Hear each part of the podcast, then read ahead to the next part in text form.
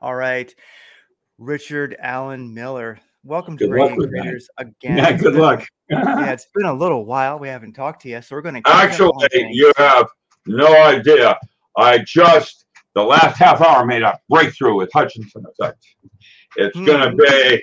He's a Vermonter out of the Appendiciades where they had technology before we did. Oh yeah. So what did you? Well, I could ask you what you found, but well, you just do your thing, and I've got more than you could possibly imagine. Anywhere you'd like to go. Well, Mars. Okay. I've been to Mars, literally, like Antarctica. It's going to be a book called Yogatronics. Yeah, we're looking forward to some of the new books. One thing we're going to go over, of course, while we're talking is we're going to look at your books and talk about some of the ones you've got coming up. And while people are, I'm a woke. Thank you, Lord. I just made it through this month with Social Security. Woo. And a prolific writer. So we got to get some of these books out there. While you're listening, Richard Allen Miller, just Richard, R-I-C-H-A-R-D, Allen, A with one L, A-L-A-N, and then Miller, MILLER.com. So check that out while you are listening. You can peruse that, go to bookstore. So as we get started, something I will ask is... I recently heard you talking to Rex Bear, and you talked about the changing planetary geometry between Uranus, Earth, and Sun. So we've got kind of a... Oh, you want to do doomsday. Okay, no problem. You know, not so much doomsday, but, you know, things are cyclical, and we tend to think that there's only like one cycle, and that's a year with four seasons, but there's way, way bigger cycles. And so there is this 12,000-year... You mean like Halloween?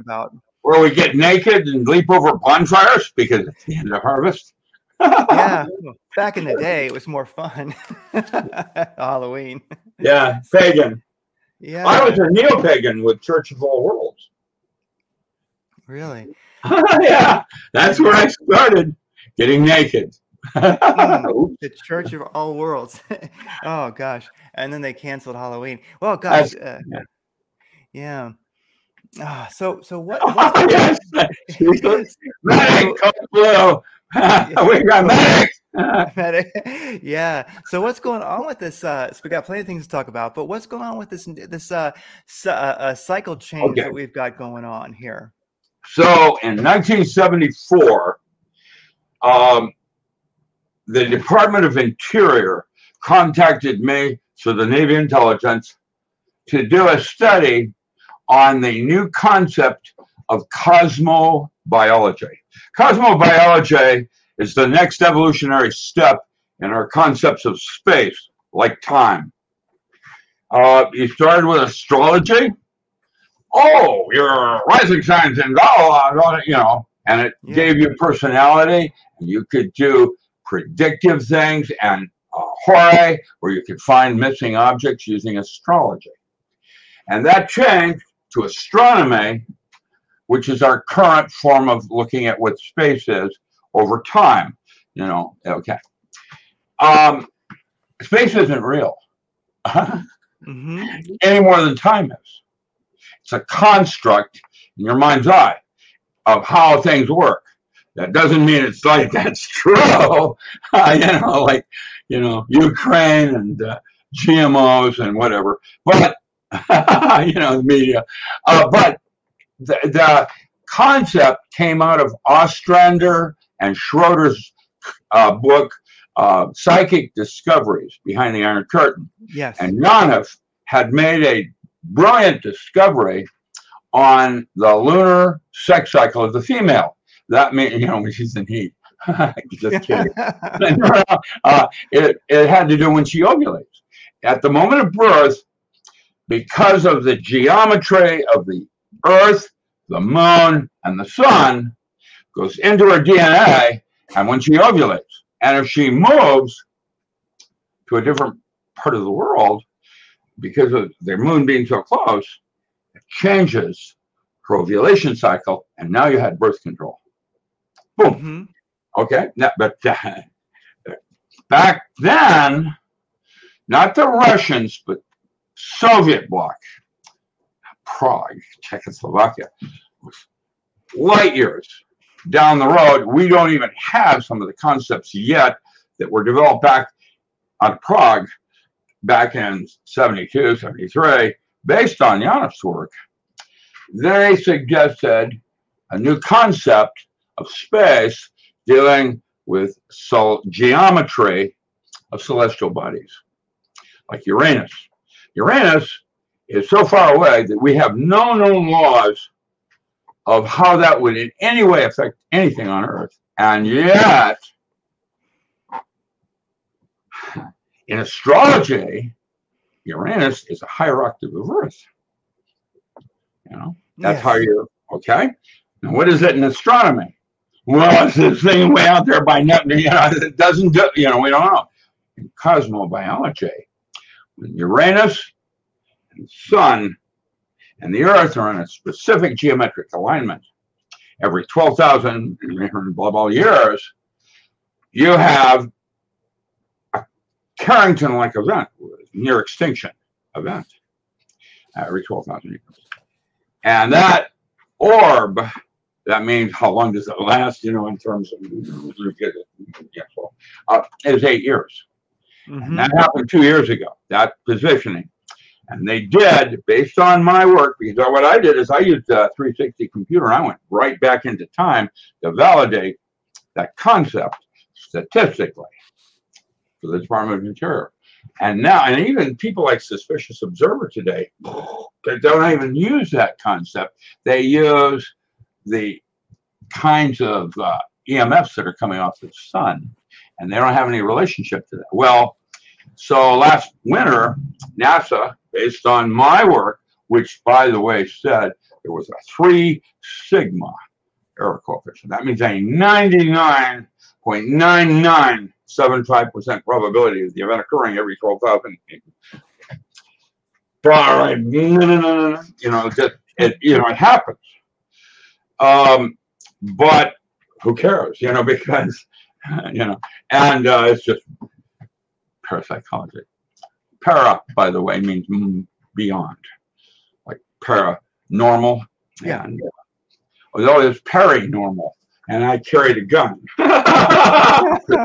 or a revolver. Excuse me. It's not a pistol. It's a. That's from what's her face. Your number, please, and you're a regular pistol. Okay, so when this event occurs, there's an 8-year orb. So when does it exactly occur over that 8-year period? And they did the Parker dive in the heliosphere of the sun to determine the solar minimums, which are about as regular as clockwork, only they also are different. And so the Parker dive indicated that this solar minimum is the trigger, like the moon is for your DNA and sex cycle. Excuse me. Just kidding.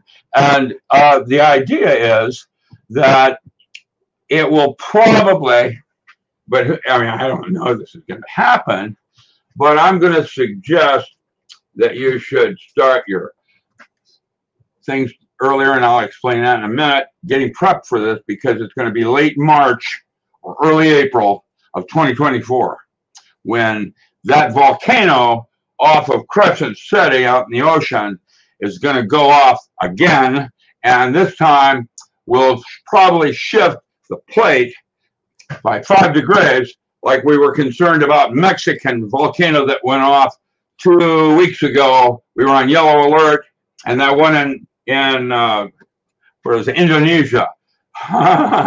We were really like, shoo, and we got through that one.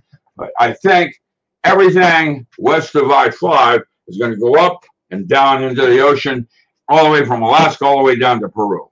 And I don't know how that's going to play in L.A. or Seattle, which won't exist, according to Edgar Cayce. Yes, that would be called New Jerusalem. Does that work? Really? No. Yeah, there'll be, you know, Seattle disappears like it didn't. Oh man, I got furniture. We used to go down into the Seattle Underground because the old Seattle was over there until that earthquake in 1902, I think it was, something like that. I think it was 1902. That was called Skid Row. And dragged the logs down there into the that I grew up in Seattle. And I used to go through these manhole covers and find old stores and got some cool antiques. And then they proselytized, or they called it Pioneer Square, and have shops down there. Mm-hmm. They already looted everything that's down there. It's all gone now. And but I, as a kid, you know, nobody knew that. We used to go down into these caves and see things. There are amazing. Wow. Yeah. Yeah. Didn't know that, did you? No, I didn't. Well, I used to live at the top of Skid Row. I think Skid Row, the road actually is called Yesler. And I live right at the top of Yesler. So I lived at the top of Skid Row. And I was on Alki Beach right next to the lighthouse called Strandberg's Retreat. What a cool place that was to live. Oh, I had this brother standing it up like Ken and Frank Kesey, parapsychology. Everybody, oh, he's crazy. I was out on Alki Beach with my Beltane before I moved it down on the Ave. And that I had when I started doing Legal Highs. I wrote that book in, what was that, 72, I think it was. The Magical and Ritual Use of Herbs. And then it was Magical and Ritual Use of Aphrodisiacs. And then Magical and Ritual Use of Perfumes. And now I'm writing a new one called The Magical and Ritual Use of Metaphor, Archetypal Gods and Daily Living. Oh, it's got 22 chapters in the big city, man. And what you get, you're either possessed or you're complex. You got more than one storyboard going on. Persephone going to hell each year would be you taking drugs at Christmas because you're depressed. And everybody's got these different storyboards, and each one has an ending. And if you don't like that ending, then you do passwording to change the movie. And that's how I'm going to bring magic as a proper field of study in the field of physics, which doesn't have answers. You can't get there from here. Physics isn't going to get you there. Trust me. Wow. Yeah. How's that one for an opener? And I'm going to tell you that there is going to be, because right now, California, they have no groundwater. Colorado's drying up. Oh, wait. The Mexican cartel is now controlling the border. Now Mexico. And as far as I know, 50% of them were arson. Food is going to quadruple by Christmas. And next year, you're not even going to get food from California because... And what's happening is Biden or the acting, whoever is going to be president, is going to probably give several ports of California to China to import their food. Wow. Well, that's now that's me. They call it. You know, I don't know, but I can tell you, I smell a rat in the kitchen. You know, and it's time to set yourself up.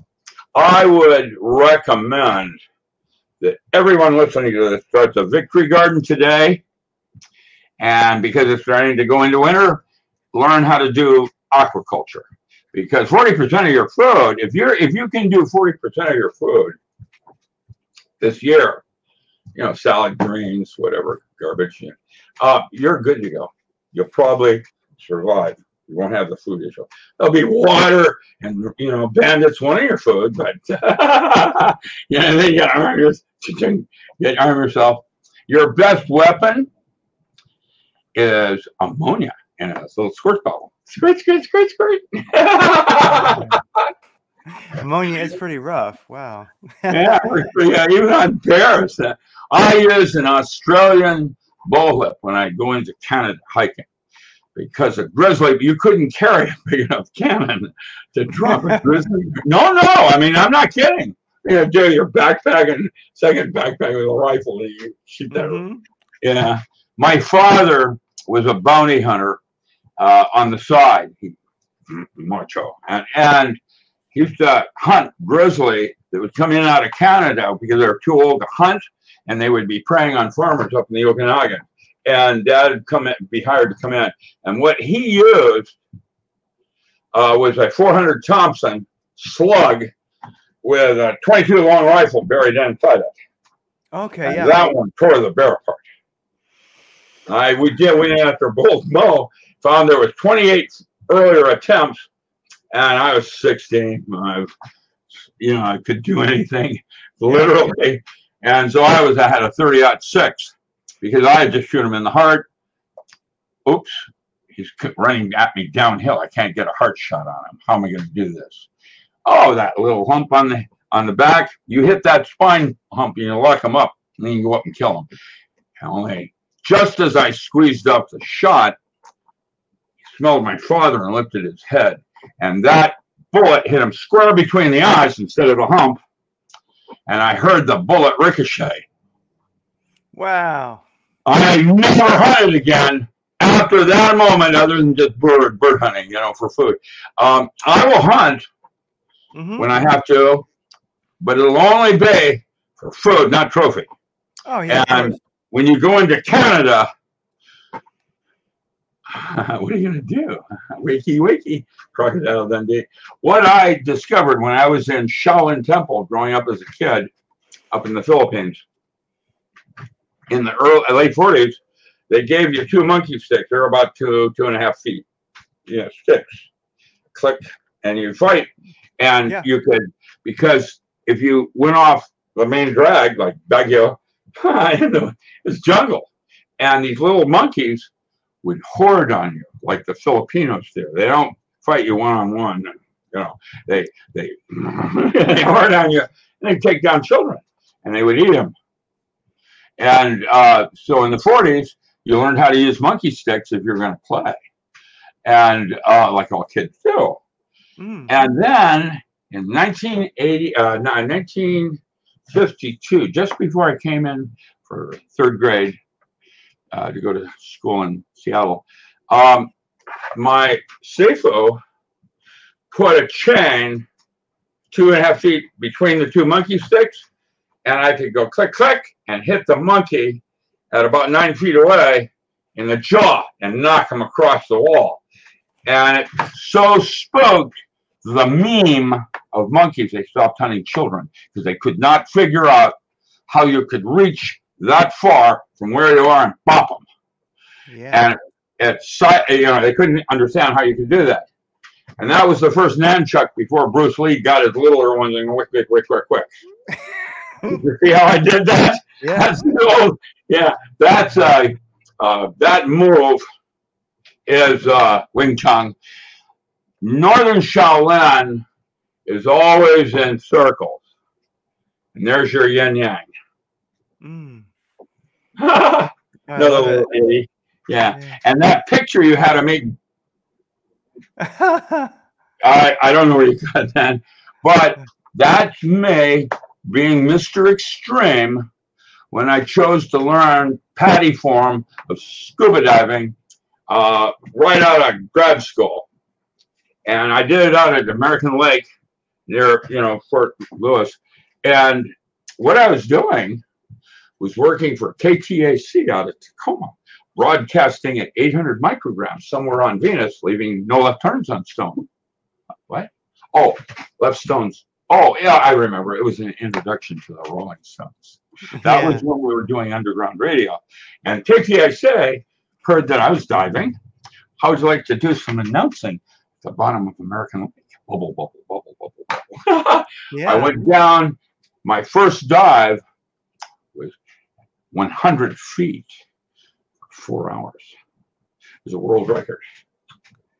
I didn't know that at the time. I had to throw up my bubble. Now, there we are down in American Lake. Come on down and buy your scuba gear and da-da-da-da-da. Yeah. Wow.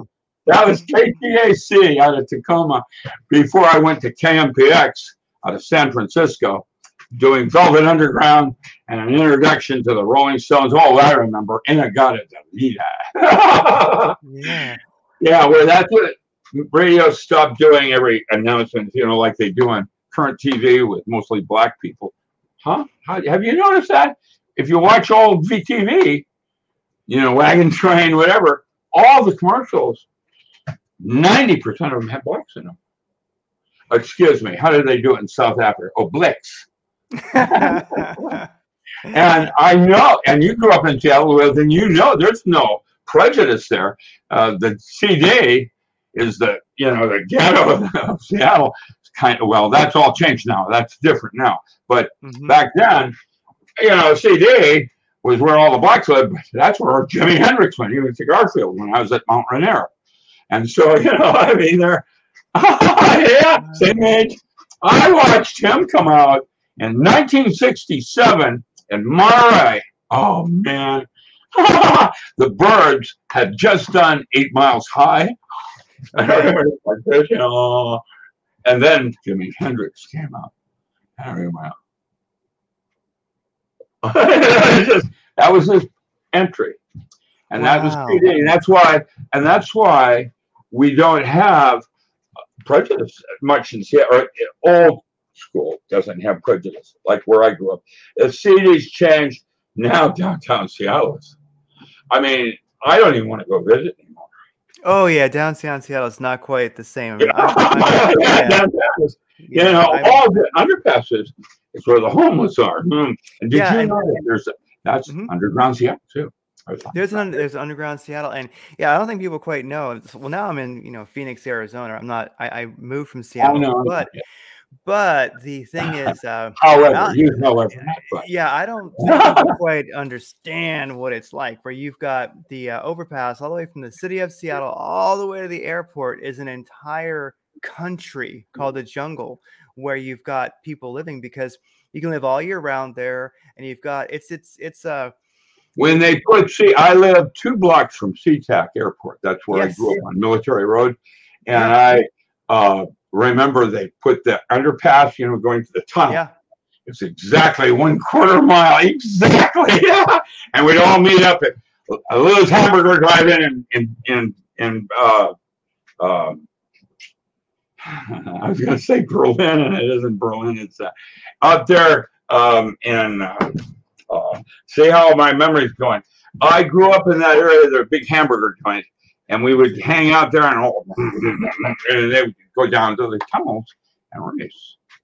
Oh wow! Yeah, that was the old days. It's all changed. Yeah, I'm American graffiti right down the middle, just like it was ever, except I'm not the Fonz. Yeah. Well, no, I know I scattered you, didn't I? No, that would be an amazing time to have been there because, it's changed now. You wouldn't want to be living anywhere in the Military Road now. It would not be so good. Yeah, the place has changed, but we'll see after it kind of goes like up. Burien, that's what it was called, Burien, not Berlin. And that's where you lose Hamburg, roller skates and the whole thing were there. I remember... That whole universe has changed. Yes. And the viaduct, when it went in, that was a cool drive. You could right down to the middle of Seattle and just have the fast lane, right just under it. And now that's all changed. And I can tell you, Seattle has changed considerably. And the seat of spice trade did not go to Hamburg when Singapore closed. It moved from Hong Kong. When Hong Kong closed, everybody thought Hamburg was going to become the port of, spice trade. And because whoever controls spice trade controls world trade since recorded history. And what happened is that moved to Vancouver, BC.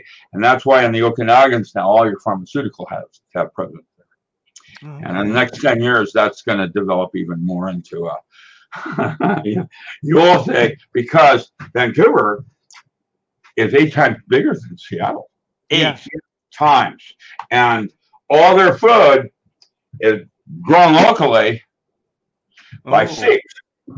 They're surrounding the city out there. They do all the farming up there, and I used to go up that 100-mile house and do my hikes around that 60 miles of lakes at mile 100, and. I had to carry a bullwhip, Ridley there, because I remember coming to a mother and her cubs. What are you gonna do? The bullwhip, whop. It's the same thing as that nunchuck burp, and it spooks the bear. He'll go and look at you, and he's gonna go back down and move. It won't bother you as long as he can't figure out how you're doing that. And that's why I carry an Australian bullwhip and crocodile and full of croc. Dundee is that concept is real. And you can, if you want to go up into danger country where you'll get hunted rather than hunted. And having a grizzly bear trying to hunt you in its territory is a creepy, creepy thing. Oh, yeah. They're big. Oh, yeah. It's different than a bear. You know, brown and black bear down out of Shelton and, you know, bear country. I've killed lots of bear. I shot my first deer when I was 12. Mm-hmm. My dad, you know, wanted me to be a macho. As I was, I didn't become a macho. I became a nerd that had macho. Well, you know, that's why I lost this arm, like Cambodia. There's no bone in my left arm. No, nothing. Oh. It's all bionic. This arm right here.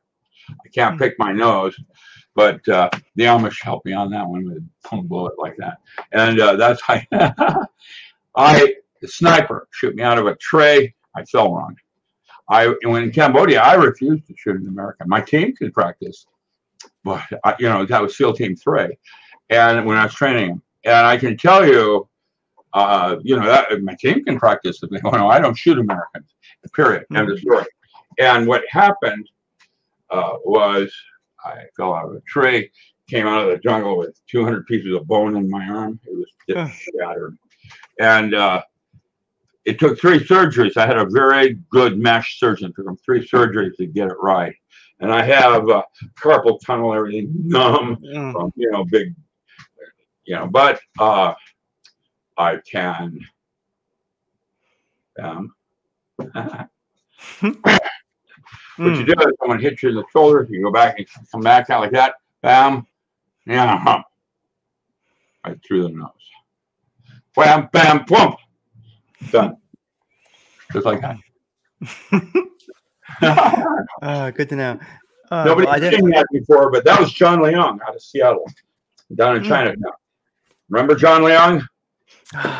Leong. He had Bruce Lee, Skip Ellsworth, Fred Williams, Big Black Panther, and May. I was world champion with double sword. If I had 2 swords, you could not take me with a bow. Under, you know, I could boom, boom, boom, boom, boom, boom, with my swords create a shell on me. Back in the Seattle days, good old Seattle. Man, everything I did, that's one of the things I wanted to tell with you, was I take it to the next level in anything I ever did. Stamp collecting means nothing anymore, but my comic collection, which is for sale, I did all of those things without thinking about it. I just did it. Mm-hmm. Yeah. When I did that dive into Moscow, I spoke Ruski. I had studied in high school German and Russian. And they needed someone to go in and do something naughty. And instead of going under radar, what they did is they had me dive at 20,000 feet. That's an EVA. And I went, wow, straight down, scared shitless. That was a world record for the first dive out of an airplane using an EVA suit with braking. Oh, yeah. Head. And I got in, did my deal. And then they did a mess up in the Bering Sea, and I was at sea almost a full day. They found me. I was blue. I was in states. I'd been drinking my urine. I mean, I was supposed to be less than 20 minutes at sea. The sub would pick me up, and they missed the pickup. And Bering said, "Hey, we think we found them." And they found me. I was blue. Most men would have been dead. The reason I lived was I realized I was going to die, so I was going to choose my own way of dying. And I went down into stasis, and that's what saved my life. I went down into a deep delta state where I slowed everything down to give me a little extra moment, and that's what saved my life. And that was a record. The Bering Sea, diving and scuba diving. I did all kinds of things like that because I could do anything. I was never the best at anything. But I was right in there as a competitor. And what do you want to do? Arm wrestling? I'll use my bionic arm. Connect with the AI, and it just does it. I'm joking. Well, the Bering Seas are pretty. That's a pretty rough sea, even when it's calm. Bering Sea's never really still, you know. Yeah, the Bering Sea. Imagine doing oil out there. Yeah. With an earthquake up in Alaska, that could be interesting. You'd be floating around in that very, very cool life raft they have sitting on top of the oil rig. Yeah. If you make it there, you know, it's a pretty cool little posh, totally enclosed little cabin. I've been actually at Fort Yukon where I went in on a ski plane inside the Arctic Circle. I got one of these little plaques, you know, they give you when you do something unusually different. Done a lot of that. So along with our Victory Garden, you know, it's interesting that you say that the cartels control the border, and then they could certainly tariff, you know, stuff coming into the country or stop it. And that would make sense because we're not controlling the border. So definitely if it's being controlled, it's on that side, and it would be easy enough for them to do. But yeah, definitely when it comes to growing our stuff, there's like hydroponics, there's microgreens, there's aquaculture. And this is the thing. All that stuff is super interesting and it's fun.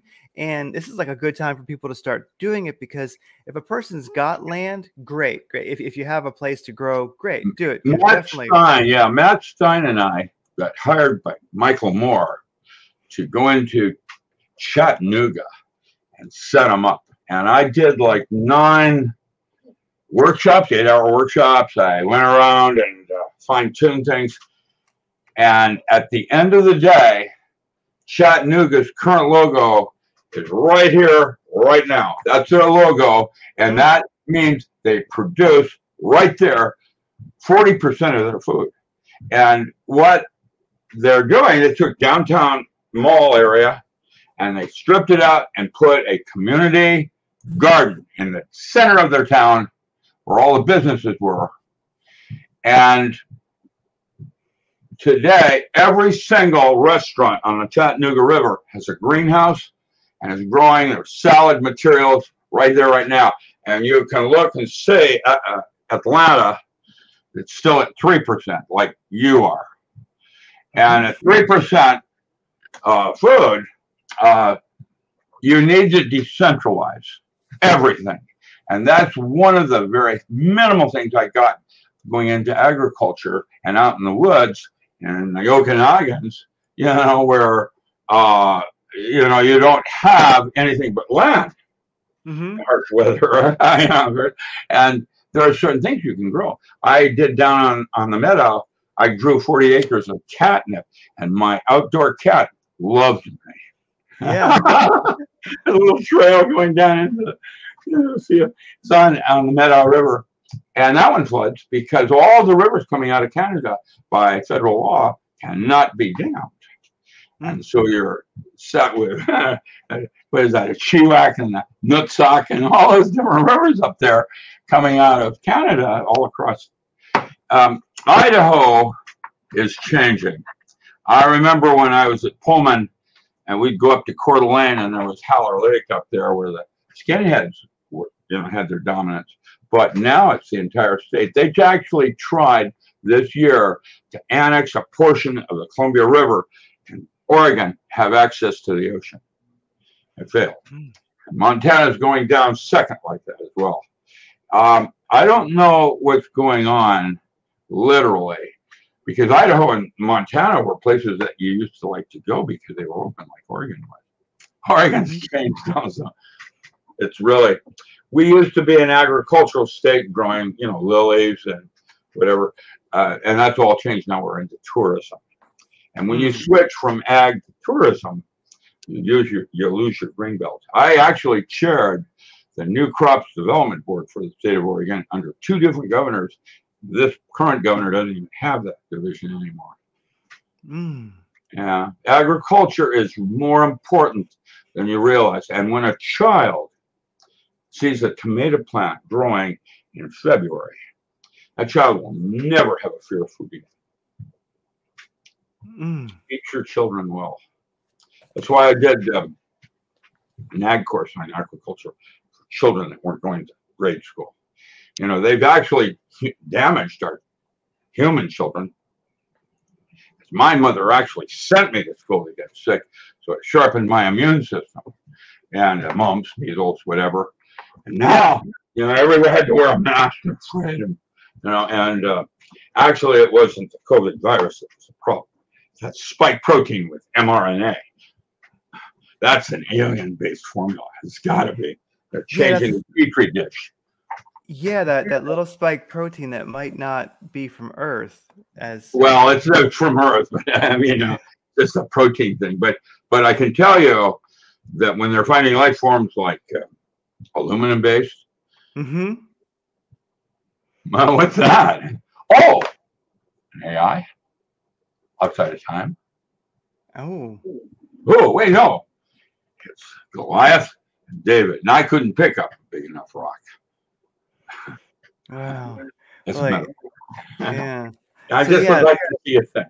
The little mRNA spike protein. Yeah, it's very interesting. That's they did that with Cro-Magnons and Neanderthal, and now that's how it happened. Remember when Cro-Magnon and Neanderthal were in, all of a sudden Cro-Magnon's gone. Oh well, now Hillman versus GMO. One of them's wrong, and the bad news is, it may not be human doing this.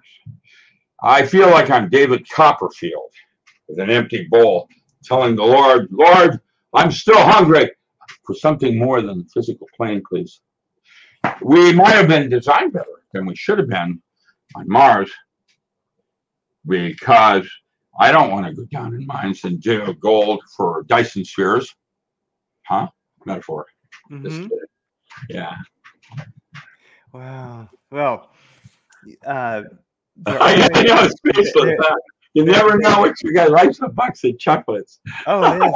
Yeah. Well, there are ways to get those little spikers out of your system. And there are like, if you have no immune system, then you don't have neurotransmitters, which are dialoguing with subtle bodies outside the physical. And that's when this is a metaphor. I watched a woman once rip a car door off to save her daughter in a flaming automobile. Now, that's impossible. The adrenaline didn't make her body and muscle and bone stronger than steel. So how does that work? Well, my new model on the multiverse, superseding my holographic model by 50 years, is going to suggest that's not you, that's an alternate you at that moment, because you released a specific neurotransmitter, a dialogue with a specific body in another universe of you that put a different topping on their breakfast cereal this morning. Yeah. How many decisions did you make today that, if they tumbled out, would have changed everything? Like right now. Mm. And I'm flippant. You never know what you're going to get. I don't even think about it. I just do it on instinct. That's how SEAL Team 1 was selected. It was on instinct, because when you come from the gut, you do not, by definition, make a mistake. And that was SEAL Team 1. They don't even do that now. I'm not like, but back SEAL Team 1 through 3 that I put together, they were something more. That's why they call them super soldiers. They're not super soldiers.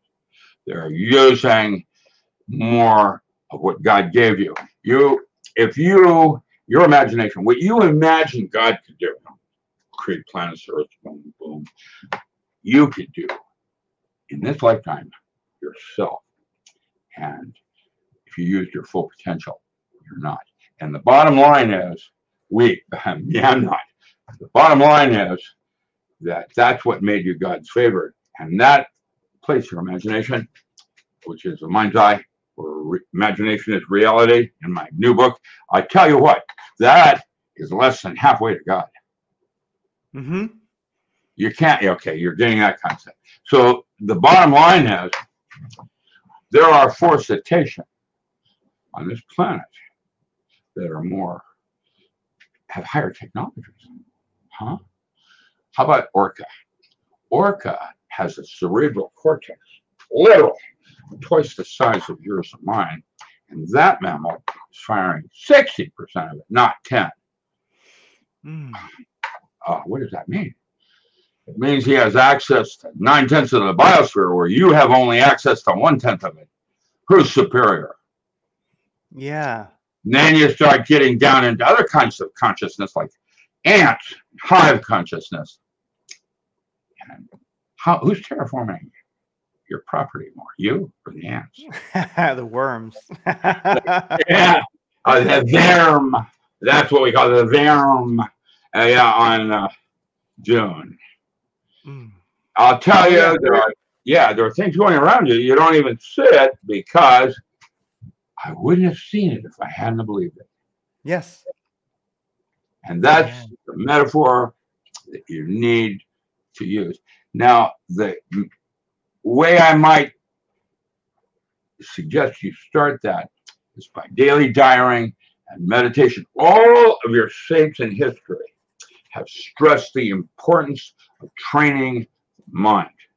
Meditation is all roads lead to Rome. That means no matter what you do, Mission Tosho, Hare Krishna, Hare Krishna, Hare Krishna, it doesn't matter. They all work for personalities and limitations in your own belief systems. And the bottom line is you pray to God. The deal is training the mind. And so, like with physics, when I said it won't get you there, it'll get you close. Simon says you can go halfway to the door. It's by protocol, because physics is limited with your ability to conceptualize. Use all physics starts with an assumed truth. Shortest distance between 2 points, and the Earth's round. But if space is curved, I can prove that Earth's flat with tensor math. Now, which one is it? Well, we want to move around because then we have all these stars. But if you use your mind as a tool, you can go through those doors too. That means you have access to any door. And that's why they call it the shove it sound current. You know what that is? No. That's resonant cavity oscillation of mycelium, which is the nervous system of Earth, communicating to man. Voice of the silence, the lost chord. You hear it in your right ear, and as you get older and grumpier like me, wait, how did Monty Python put it? Come back, I can still bite. Yes. Just a flesh wound. Yeah, exactly. That place, humor. It isn't about Black Lives Mattering. It's about Black humor matters. Oh, I love that. Oh, my God. You can't laugh at yourself. I mean, where are we going to go with all this? None of this is real. There are dream states that are more real. Content of reality. Consciousness, like lucid dreaming. Now, here's the bad news. My first discovery is writing this new field equation on the multiverse. I'm using a virtual form of knot theory. I have 10 strings, 10 dimensions, and an 11th wormhole interconnecting them, and then Mr. Boy Scout can tie knots in them. Hangman knot, or slip knot, and that is where the multiverse lies, between that very space between your concept of the proton being a particle and when it becomes a wave. And in there is where the multiverse lies, and all the different universes. You're making a different decision this morning. I'm doing this over that. I don't think I'm going to go to work today. I'll take some drugs. How does that change the universe? Yeah. There you go. And that's just me today. Imagine 50 years from now when I'm a worm casing and I determine. Well, so that's really like living by instinct. And I like that. So it's like a healthy gut, healthy brain. Then you have your healthy immune system. Healthy immune system is neurons that are firing, and those neurons when you're connected to the multiverse. I think he's got it. The rain in Spain stays mainly in the plane. Exactly. Yeah, and the same rain falls on the brothel as the Vicar's Tea Party or something like that. Oh, no, it's Yeah. So when you're doing that, you're living by instinct, and that's where I think that instinct is a beautiful word, because I think that I kind of refer that as being a natural human or an organic human. You're living by instinct, and that's an important thing. So that brings me to, we know that's a great reset happening. In a sense, it seems to be coordinated with like the 12,000 year cycle and such like that. But also, there's a great awakening happening. You know, do you think that some of us are just basically riding the great awakening during this great reset into the new? Wakey, wakey. Wakey. Yeah, the great wakey, wakey. The great wakey, wakey. I think it's happening in spite of all of this great reset. Well, I know you wouldn't have seen it if you hadn't believed it. Realize it was Joseph Campbell that said, quote, when you see the apocalypse of, on Earth, and when you see that, the apocalypse is perpetual in the way you choose. Mm-hmm. So we're all going to choose to have it end. Why? What do you mean, we white man? That's not how Johnny Depp turned to the lonely white man. I'm going to survive. Now I'm going to give you another metaphor, and this one's probably the most important one I could give you tonight.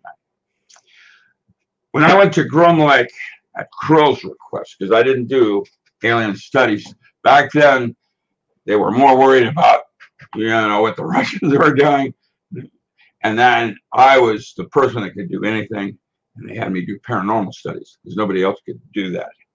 And MRU, I just made a connection this morning. I got Bill Hutchinson. And Hutchinson is there. He's dead now. It's an excellent interview, an old interview of Hutchinson talking about magnets and bang and 0-point energy and all that kind of shit and old technology. And I know that I don't know. Mm-hmm. And when you see the kingdom of earth on earth, kingdom of God on earth, the apocalypse has already occurred. It is perpetual. It's potential. It's the way you choose to look at what's going on. This is an opportunity. Let's do Bitcoin. Yeah, I like it. Yeah, well, come on, baby. Yeah. It's all in the mind, and none of this is real and virtual. Listen, I took an old school bus. I haven't written this up as a book yet. I took an old school bus that we were using out at in Williams, going teaching children entomology. It had the monarch butterfly going into the grade school, and how the monarch butterfly evolves. And I stripped that out and I put a mobile water testing laboratory in it, run by third graders, teaching first graders how to do mobility, turbidity, and purity of water. And you do food, tomato plants, you do water, and now you've got 2 of 7 things that are needed. And can you live off the grid for 30 days? That is literally teach your children well. Crosby, Stills, Nash, and Young. Yeah. And I can tell you that why would you want to send a child to school to become you? Mm-hmm. It's a way of looking at things. Our children are probably our single most important natural resource. Mm-hmm. And I'm not going to save this earth. My great grandson might. No, I don't think he will. But well, how did the Borg put it?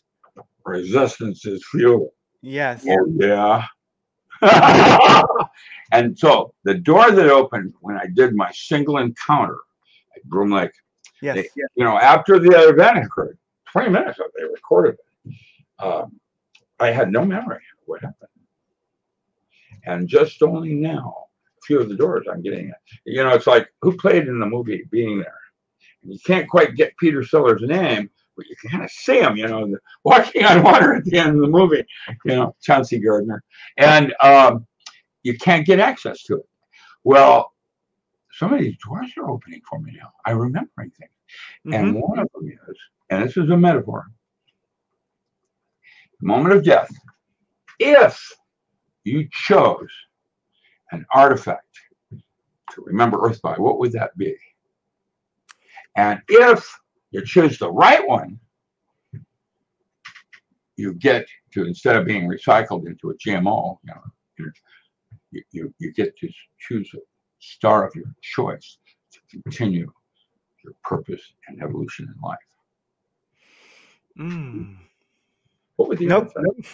No pressure. You know what I chose? It doesn't mean I'm right. What's that? It's a clamshell. I'm pulling whiskers out. I hate all the shavers now. They all wear out within 1 month, and you have to buy blue blades for them that cost as much as the razor. Yes. Mm. Come on. What's going on here?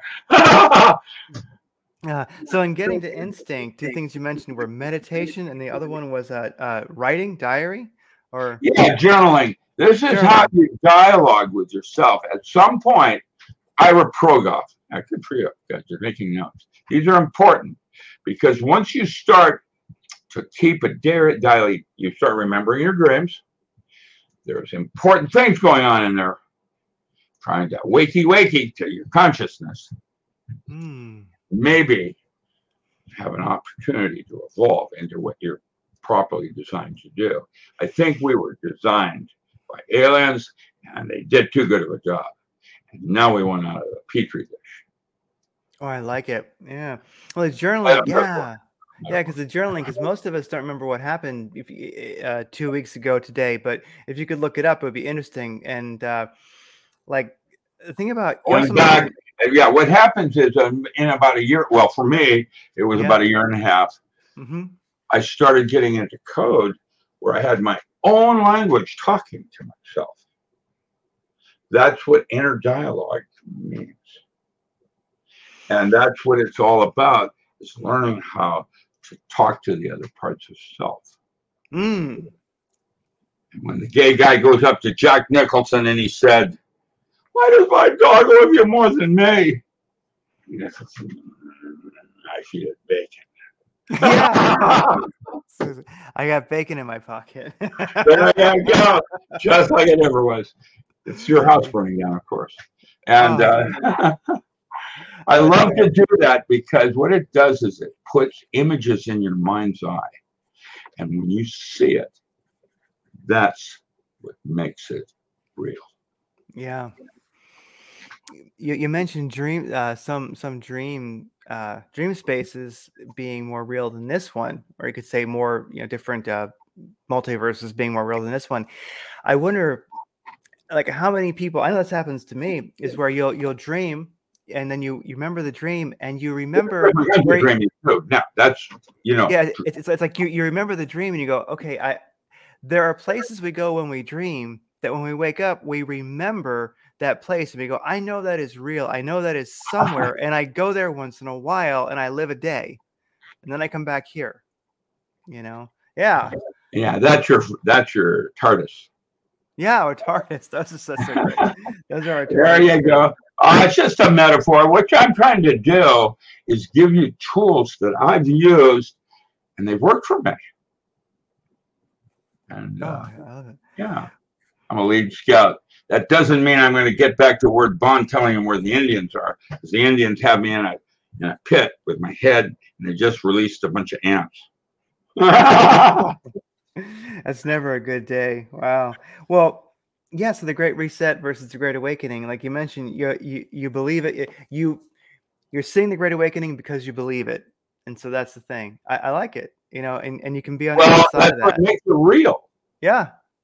Is your belief system. And if you use your belief system as a tool, not Jesus said it, I believe it, and that's that.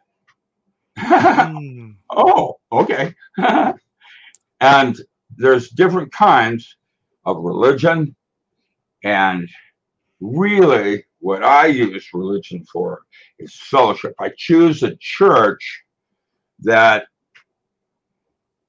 helps me become what I want to become.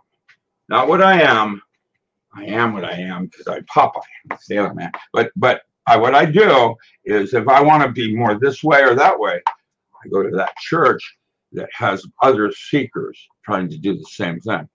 And that's why I go to all different churches each Sunday, Saturday, and off season, because I want to see what the and what the tools are in my neighborhood, you know, Branch Pass. Oh yeah. Yeah. Every neighborhood's different. Yeah. Every corner's different. Yeah. Wakey. But because there are resources for you to become more of what you want to become. What you want to become is uniquely different than you. I don't want to become like you. But you may have certain values. Like, I'm a moral man. And when Ducky Mallard going out the door said, "Oh, an ethical man knows not to cheat on his wife. A moral man won't." When you try to walk your talk, that's a whole different thing. And each of us is uniquely different. And that aspect is what made us God's favorite. It's like Morpheus said to Neo, knowing the path and walking the path are two different things. Yeah. Knowing and walking. Ethics. Yes. Yeah, absolutely. That's Hobbes and Kant, by the way, if you want to get into philosophy. Hobbes and Kant. Okay. Yeah, they were philosophers. That's right. Gotcha. I'm reading everything. I don't know why. I just do. I scuba dive. I'm going to be taking mountain climbing again to remember what I learned when Jim Whittaker used to come over for dinner every Thursday night with my dad. We did the North Face of Stewart, class 6. And I did that at 16. Now I can do anything. Now I'm just getting old. But I have my memory of what to do. And what I'm going to do is this little rock climbing thing. They're going to bring it in next month. And for $30, I can spend the day learning how to climb rocks. Wow. Well, that'd be great. Even that. So you're 72 now? Is that what it is? 79. 79. Okay. So I swim in Hawaii every day. I've lost 40 pounds. I'm getting in now. I don't know. Yeah, you're looking good. Yeah. And I'm 79, and I plan to live to 112. I think you will easily. Yeah. Yeah. Well, it's choices again, the foods, and thought patterns, and if you're going to train, I swim, every day, and we have a really cool YMCA here in Grand Sass is saltwater, and they got a hot tub over there for my aching bones. I love it. It's perfect. Yeah, well, I just go with the old folk. Yeah, well, I tell you, I think what keeps a person alive and young is this, like, just simply pursuing interest. And it's sad because in the world today, I notice that so many people have no interests. If there's nothing on TV, well, why should they? Hey, kids, what time is it? What are you doing, man? That's an necessity. Nobody gets it. The media. I remember when Walter Cronkite, that's the way it is. And you keyed off him. And then when Dan Rather came on, you started to move over to getting bigger picture of what's really actually CNN. CNN. Nothing in media is real anymore. Yeah. Why you need your instinct, not your brain. Yeah. How did Jay Leno put it? Doritos. Oh, don't worry. We'll make more. Yeah, we'll make more. Thanks, Jay. I love that. And be a couch potato. Yeah. I can tell you, I'm living now in one of these biker on the road, mobiles in and out, or there's a few of us that are same old, and then there's the migrants. That's another way. You got to watch that one book. Pierce Brosnan did a movie on that called Nomads. There are other life forms that intercrop with human beings. Whoa. Vampires. Probably real. I mean, who knows? Well, I've actually did some studies and discovered. How about Dalai Lama? Well, kid said, "No, I didn't wear that hat. I wore that hat." Yes, yeah.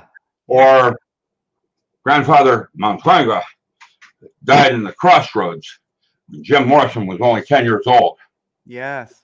And what those are is writers like, who's that black guy that did that movie? Entities pass their consciousness on. They don't take over. They ride along as an immortal. Rides along with a human being. Mm-hmm. Yeah. And you can see them. You can see those beings. They're out there. That's right. There's all kinds of things going on here that we don't really understand. What I'm beginning to understand is my limitation of imagination, which is just only getting a slight part of the picture, just like a dog. Stay. I use an aqua kissel. Mm-hmm. Yes, ma'am. Oh, yeah. I'm just kidding. It's all a metaphor. And my handler is teaching me how to behave. And that's me saying, oh, behave. Oh, wow. Oh, gosh. Well, we all need a little bit of restraint. Well, I'm going to check out that movie, Nomads, because definitely that's the thing. Yeah, I remember as a kid, I could see them much more clearly, but I'm beginning to see them again is where, you can see the entities, like we're not all that. Well, here. That's ectoplasm. We all see it and we blocked it out. You see this massive stuff moving. And what you can do, what Buddhists do, is they take that and shape it into stuff. It becomes physical. Wow. And, how about these guys and pull out a gem? Yes. Yeah, that was who was that? That was had the Aquarian Foundation in Seattle, and he could do things like Jack Schwartz. That was Reinhardt. Had an Aquarian Foundation in Seattle years ago, and it was a real. He's one of the things we study. He can do things. And that's how I first started my studies in paranormal. I wanted to understand why this was outside physics. And it's isolating variables and how you look at space and time. No, we're not going to use quantum mechanics because there's an uncertainty principle. When you go from analog to digital, like we do space and time, you create an uncertainty principle. The more you know about one thing, the less you know about something else. And that's where physics is limited. You can't get there from here. Something else going on that I'm trying to grasp in my own personal evolution, understanding how things work. And I know I can't get there from here. So I know I will never probably know what happened to Building 7, except chapters 6 on fullerenes is that you take a fullerene and instead of structured water, put inside it to bioremediate radiation poisoning, you put deuterium in it. And now you have a neutron fullerene fusion bomb. Here is the trigger mechanism from Carnegie Mellon. Here is the Lockheed teleportation laser. Here's the patent. How that works. They bio-tested Building 7 because nothing. It's like concrete or steel that we know of other than that. Plasma. And plasma is not created by jet fuel. Oh! Yeah. That's just, how about this guy that just had to pay $900 million? Alex Jones. Oh, man. Oh, and. Man. Yeah, for Sandy Hook and all the bereaving parents. Yeah. Nice try. Because I have personal information that Sandy Hook was closed 6 months prior. So how does that work? How did the CIA put it? Mind control? Oh, no. We don't need mind control. We've got TV. Yeah, we got TV. Everybody's saying, really? I'm in a trap today. Yeah. Oh, we got we got TV, and we shut Alex Jones down, so we got it. We got it covered, no problem. Yeah, they take Alex Jones. He didn't go down. He's probably got paid to do that. You got $900 million? I don't have $900 million. No, I don't. Yeah. Yeah. Well, there's something else going on here. And it smells like a rat in the kitchen. Oh, why? Well, because there are rats in the kitchen. Yeah, that's why. Mm-hmm. And I'm not sure some of them are human, which means resistance is futile. Mm. I don't know. I don't know. I have to question everything. Freedom of speech. Oh, wait. We don't have that anymore, do we? Because they can take you to court. Really? Yes. And they do. They do. They do. That's right. Do. Yeah. That I think is mission from God. Well, yeah, we're all brothers. Yeah, well, you are on a mission from God, I think. There you go. If you know you are, right? If you believe it, then you are. You know, there it is. Because no matter where you go, welcome to Thunderdome. There you are. Well, let's look at so Richard Allen Miller is a prolific writer, and he has a megaton of books. So we're gonna megaton. Well, you see what I'm writing now. Oh, The Diamond Body is where I discovered cymatics, moving the Manager Foundation from Topeka, Kansas to the University of Washington using video feedback. Electromagic 1979 work is when I stopped taking drugs and was able to produce the same release of neurotransmitters using Mora and Endomet German acupuncture equipment on my top of my forehead, getting them to release and get any high I wanted just by using electric currents. And then in 1983, I did Yogatronics with several other scientists, and we went to Mars on the Mars Project, working with Wernicke's area in the brain. Create your own wormhole. And it's different than astral projection. It's different than remote viewing, and it's different than the Shabbat, sound current, where you go home to such kind. It's a different way of travel, and I'm going to guess there are other things we can't even comprehend yet. Because we physically went to Mars using our own wormhole. You can't get there using our concept of space because of the neutrinos and other kind of crap. There's no shielding on. By the time you go to Mars, everything dies. But just going around the moon, well, now Ed won't ever have children again, and his lifespan's been charted, and because there's a protective bubble around the Earth. The sun has one too. Oh, wait. So does our solar system out by the Earth color. What is that? Prophylactics. Prophylactics? Oh, yeah. From gonorrhea, from the aliens outside. I don't know. I made it a metaphor. It's kind of interesting. What is the Earth cloud? What happened to the asteroid belt? Oh. And Mars is a smaller planet, literally has more water than Earth does. Yeah. Yeah. Goes downhill from there, man. Yeah, I've heard that they recently actually, well, of course, we hear about water on Mars once in a while, but it seems like that's being noted in the media more often recently that there's water there. We knew that. 4 years after I did my high school experiment, and the Mariner 4 used my high school experiment to measure the water on Mars. 4 years later, that's who I am. And I know I don't know what I am. I'm a bad naughty boy trying to figure it all out. I spent, in grade school, 90% of my time in algebra in the hall, and yet I got an A. Oh gosh! Wow. Nice boy. But I have a third grade evaluation of me. Ricky is very disruptive. He asks so many questions.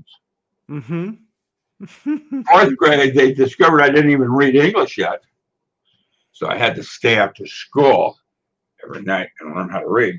Fifth grade, I read every sci-fi thing in the library that had a little atom on it, Yeah, and then in sixth grade, they want to put me on Ritalin. Oh, wait, this kid's special. Let's send him Advanced in school. And my mother wouldn't do Ritalin with me, and she wouldn't have me advance. I just did normal, and I'm grateful. Oh, yeah. Well, yeah. At least I can be a chameleon and fake it with you guys. You can't see what I am. I don't know. Wow, just a human living on instinct. There you go. Yeah, that's what made. And the other thing was, SEAL Team 1. Every single one of them had a PhD in something, and every single one of them could do everyone else's job. Redundancy coefficient. And that meant the team could back each other up on all levels.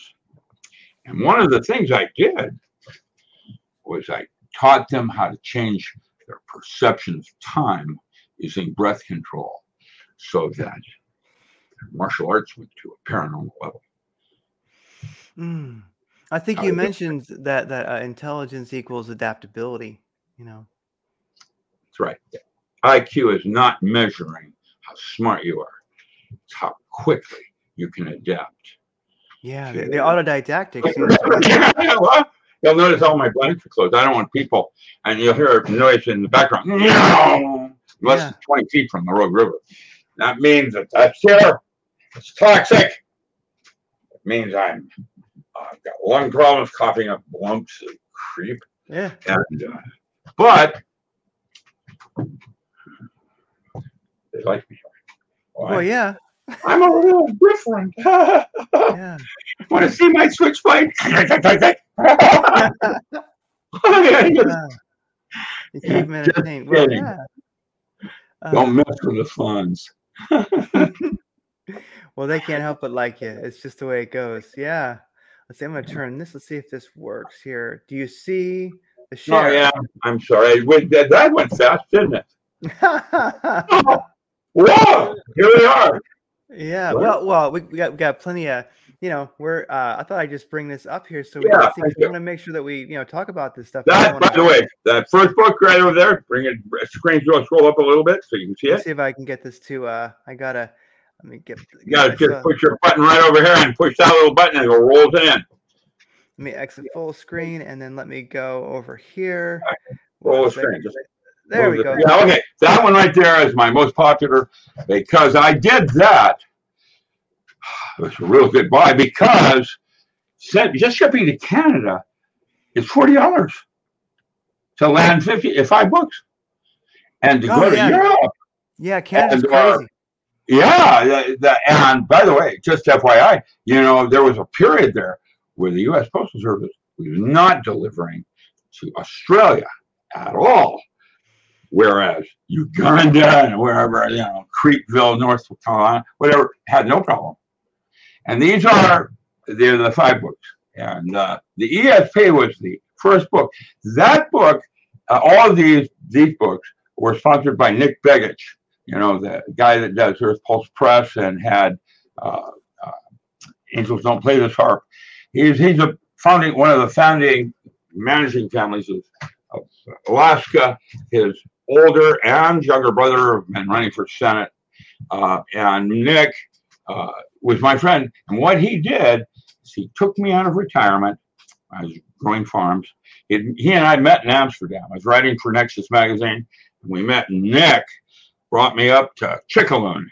I got to meet, he's got a big bunker up there. He has a copper mine. His family owns a copper mine that's bigger than Anaconda. And copper, of course, is why Cleopatra went down the Colorado River. And there are some places down in the Colorado you're not allowed to go into because there's artifacts there of that visit and other things going on, looking for copper. What's more important? Well, it's a conductor, so that means it's electrical. Fermanagh comes to mind. But, okay, so he sponsored all of these books, and that's my version of it. The first one is a different cover. I had a different concept then, and I've evolved. But Nick does the intros and sponsored those 5 books. And my gratefully brought me back into writing. I did not know Yeah, that next book is his book. That's that one right there. That's the first edition of it, and it's the first edition. And I don't sell it anymore except on Amazon. Get rid of them. And or it's an artifact that might be very important and historically, because that's where I started writing again, looking through one door. Power Tofu is going to be looking through 8 doors, and yeah, but I didn't. I did a little comic cover instead. You know, kind of cool. For like the 21st century, these were the 8 protocols I gave Navy SEAL that made them Superman. Yes, non-local mines. And now that series is finished, and now I'm writing other series, including 12 volumes in magic. And I've got work I've done. Yeah, go ahead and enroll them if you want to come. They're different things. Look at Aliens, Power Tools. That was the book. That was a workbook. It's a supplement. I don't know who's calling. I'll bet it's spam. Let me see. Yeah, no, Julie. And that's that's because I'm still on radio. But I'll call you shortly, honey. Thank you. Yeah. And I've got workbook 1 and 2, and they are very cool, especially workbook 2. I like. Can you live off the grid for 30 days? And it gets into. There's workbook 5 is out. 3 and 4, by the way, really? Oh, gosh, are not out yet, because 3 is how to grow food, and 4 is how to test for water for children. Mm. Now the brain drivers. Now that's Robert Monroe, and just recently the CIA released classified material on the STAR, what do they call it, the Gateway Project, where it will cure certain forms of dementia in Wernicke's area, not Broca's area, but Wernicke's area. Bad commands, things that are self-defeating on you. Yes. There's these brain drivers for a couple of months, and you no longer, your brain goes back to normal. It deprograms you. And you start all over again, getting programmed. Well, yeah. Well, that's what's creating our life. That's where the imagination lives. So if you have negative beliefs, then you're going to create negative life. Positive beliefs, you know, it's so simple, but it's not easy when you're actually in the fight. Well, that's more where that came from. Look at the career that I did. I'm your MacGyver. Survival. Yeah. You know, growing food. I have a bunch of new books coming out.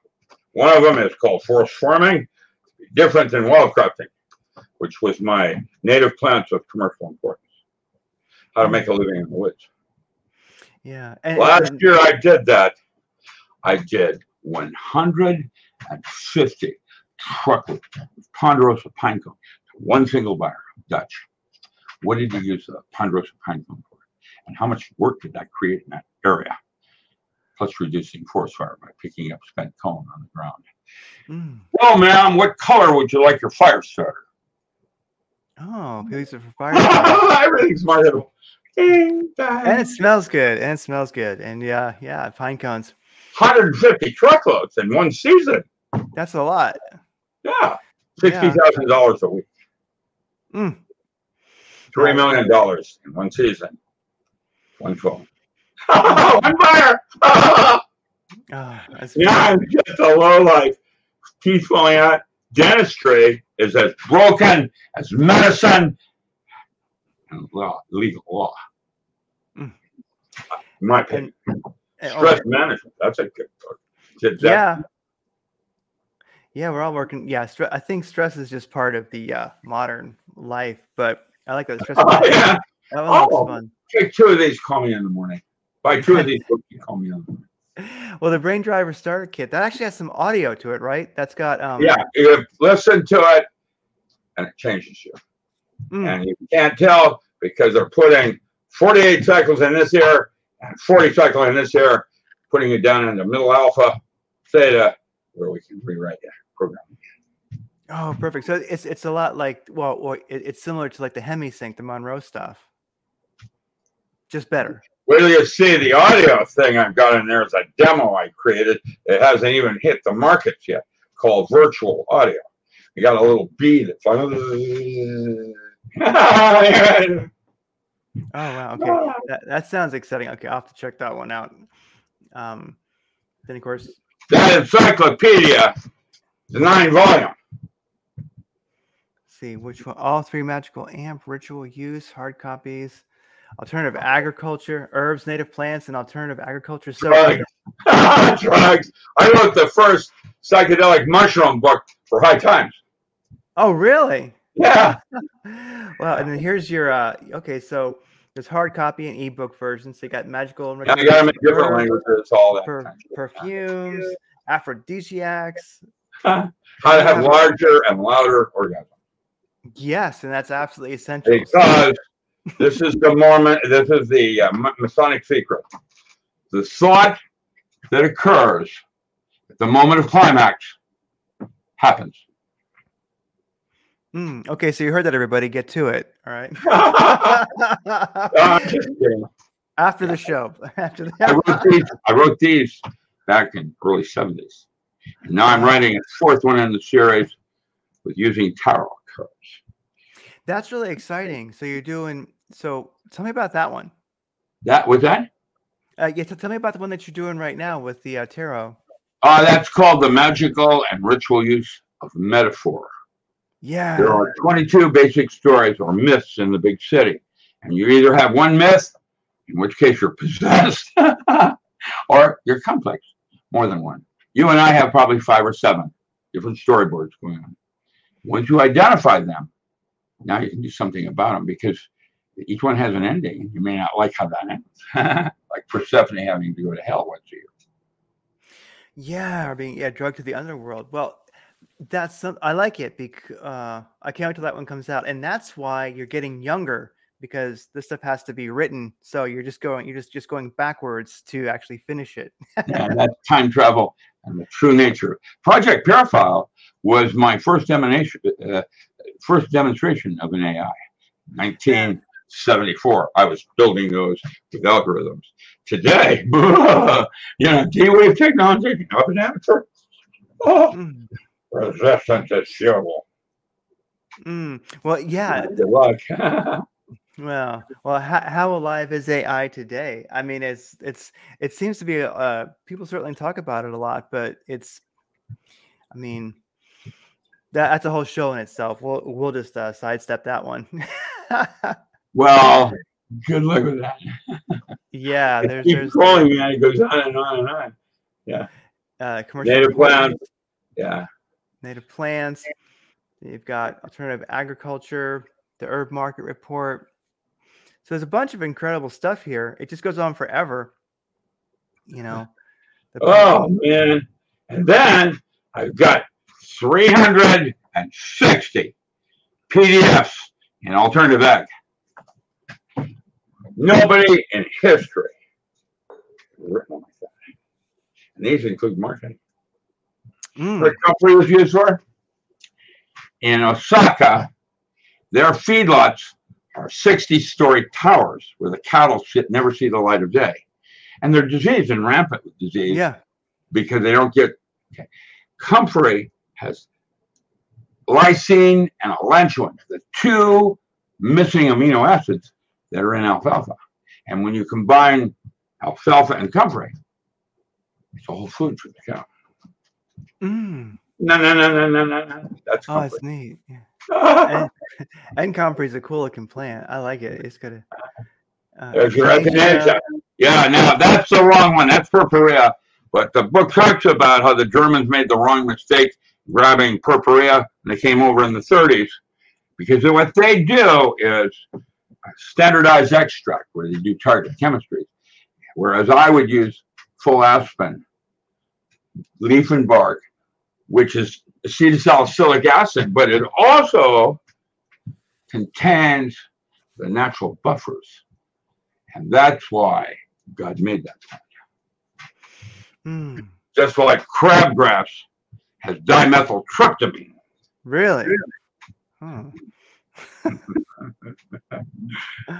Yeah. Oh, there's a magical mushroom handbook. There's the first one, 1976. High time. Yeah. That's amazing. And then DSR has started using biofeedback. General manual responses. You know. Oh, for GSR. Okay, that's kind of cool. Yeah. Oh, no. There's curly production. It goes on. It goes on. Metaphysics. Yeah, 15 8-week courses I taught at Harvard. You get a download library in there. Each one has a 20 or 30 books, Aleister Crowley, whatever, The Unfortunate, that are what I used when I helped PC Link become AOL. Mark Hume hired me to do the download libraries and teach courses, and they were accredited across the country at graduate level. And John Mack took my third of 15 courses at Harvard, and then started alien abduction studies. I was his teacher. And are aliens real? How could they not be? How could they not be? I mean, you know, there it is. And that's what Groom Lake is with Krill. K-R-I-L, all caps. These audio lectures, I have not listened to all of them, but I can definitely say I listened to, I have a couple, and I'd recommend them. They're just phenomenal. You see Dr. Ram up there actually doing his thing, you know.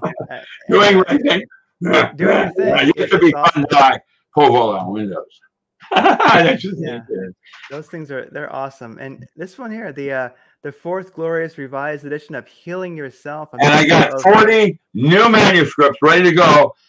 I can't do them all, and I need volunteers like to have their name in the book associated with me. And we'll do the SEAL reports, the 12 reports I did for SEAL Corp. And I'll do the Marshall paper. Bob Marshall was this idiot savant that worked for Buckminster Fuller, and nobody could understand him. Brilliant, man. And I got books like that all ready to go. But I need help. Wow. So everybody, you heard that. Dr. Ram needs I could quadruple this overnight with volunteers. He needs a staff. So definitely have to get Dr. Ram. But I'm going to live a long time, knock on wood, unless I'm taken out with plutonium. And by the way, you can bioremediate plutonium now using structured water in a microtubule fullerene. The carbon bonds itself is 60 molecules or 120. Space between them is just enough to put molecule water inside it. Yeah, that'd be a good one to like. I don't want to keep you forever, but that's something, structured water. Well, it comes to me like we've got another interview. Yeah. One day we'll. That's where I came from. Where did I get into music? Listen, man, I did 20 years as a volunteer at the Bread as the nicest gift I ever gave myself. Wow. I remember when Get the Lead Up came in at the end of the contract. Is there a Dr. Richard Allen Miller working here tonight? The Get the Lead Out is 5 kids that are technically better than Led Zeppelin, technically. Mm. And they wanted to talk to me because of my connection. I have a connection. So Get the Lead Out. I talked about it on here, but believe it or not. Oh, I love it. Get the Lead Out. I'm going to have to check that out. Okay, yeah, they're better. They are extremely talented. There's a lot of them at the Brett. I went there mostly for the jazz. Yeah. But they do the classical music. Okay, this new conductor took the 240-piece orchestra. First violin is 28 years in that band. And they put them around the ring of Crater Lake and brought in Indian chanting. And that's classical music. That's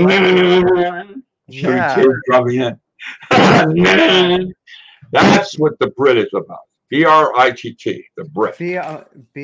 It's got the best outdoor music in the world, classical from all over the world, and it's in the redwoods.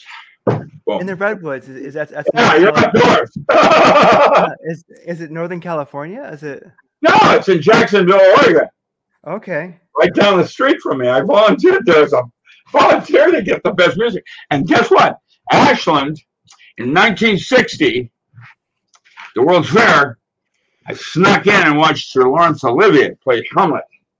And that next year, the seat of Shakespeare moved to Ashland, Oregon, and Shakespeare festivals. Wow. Well, I guess Ashland has a purpose now. That's why we got here in the middle of nowhere and snuck, click, Yeah, your question, sir. And holding a pistol up in the air. You can ask me the right question, or I'm gonna. Welcome to Baracha, honey. Oh, wow. That was The Great Race with Leslie and Dr. Fate. Doing race. I haven't seen that in a long time. Tony Curtis and Chuck Lemon. I gotta revisit that one. Yeah, I gotta revisit that. That one is that's a classic. I haven't seen that in forever. Yeah, they're all good. Being There is the best movie Peter Sellers ever did. And let me tell you, man, it's perfect. Okay, so The Great Race and Being There. Okay. Yeah. So we all have kind of a little list of things to watch before the next interview. That's Nomads, The Great Race, and Being There, you know. And before the next interview, everybody go check out the Brain Drivers. Thank you for having me. Oh, yeah. Everybody check out the Brain Drivers. That's extraordinary. I've got some of Dr. Ram's books. They're all amazing. And we'll chat again, and we'll all do our homework, and we'll be ready for the next one. Thanks so much for being on. I'll do that. Okay. And... we're done. Yep. And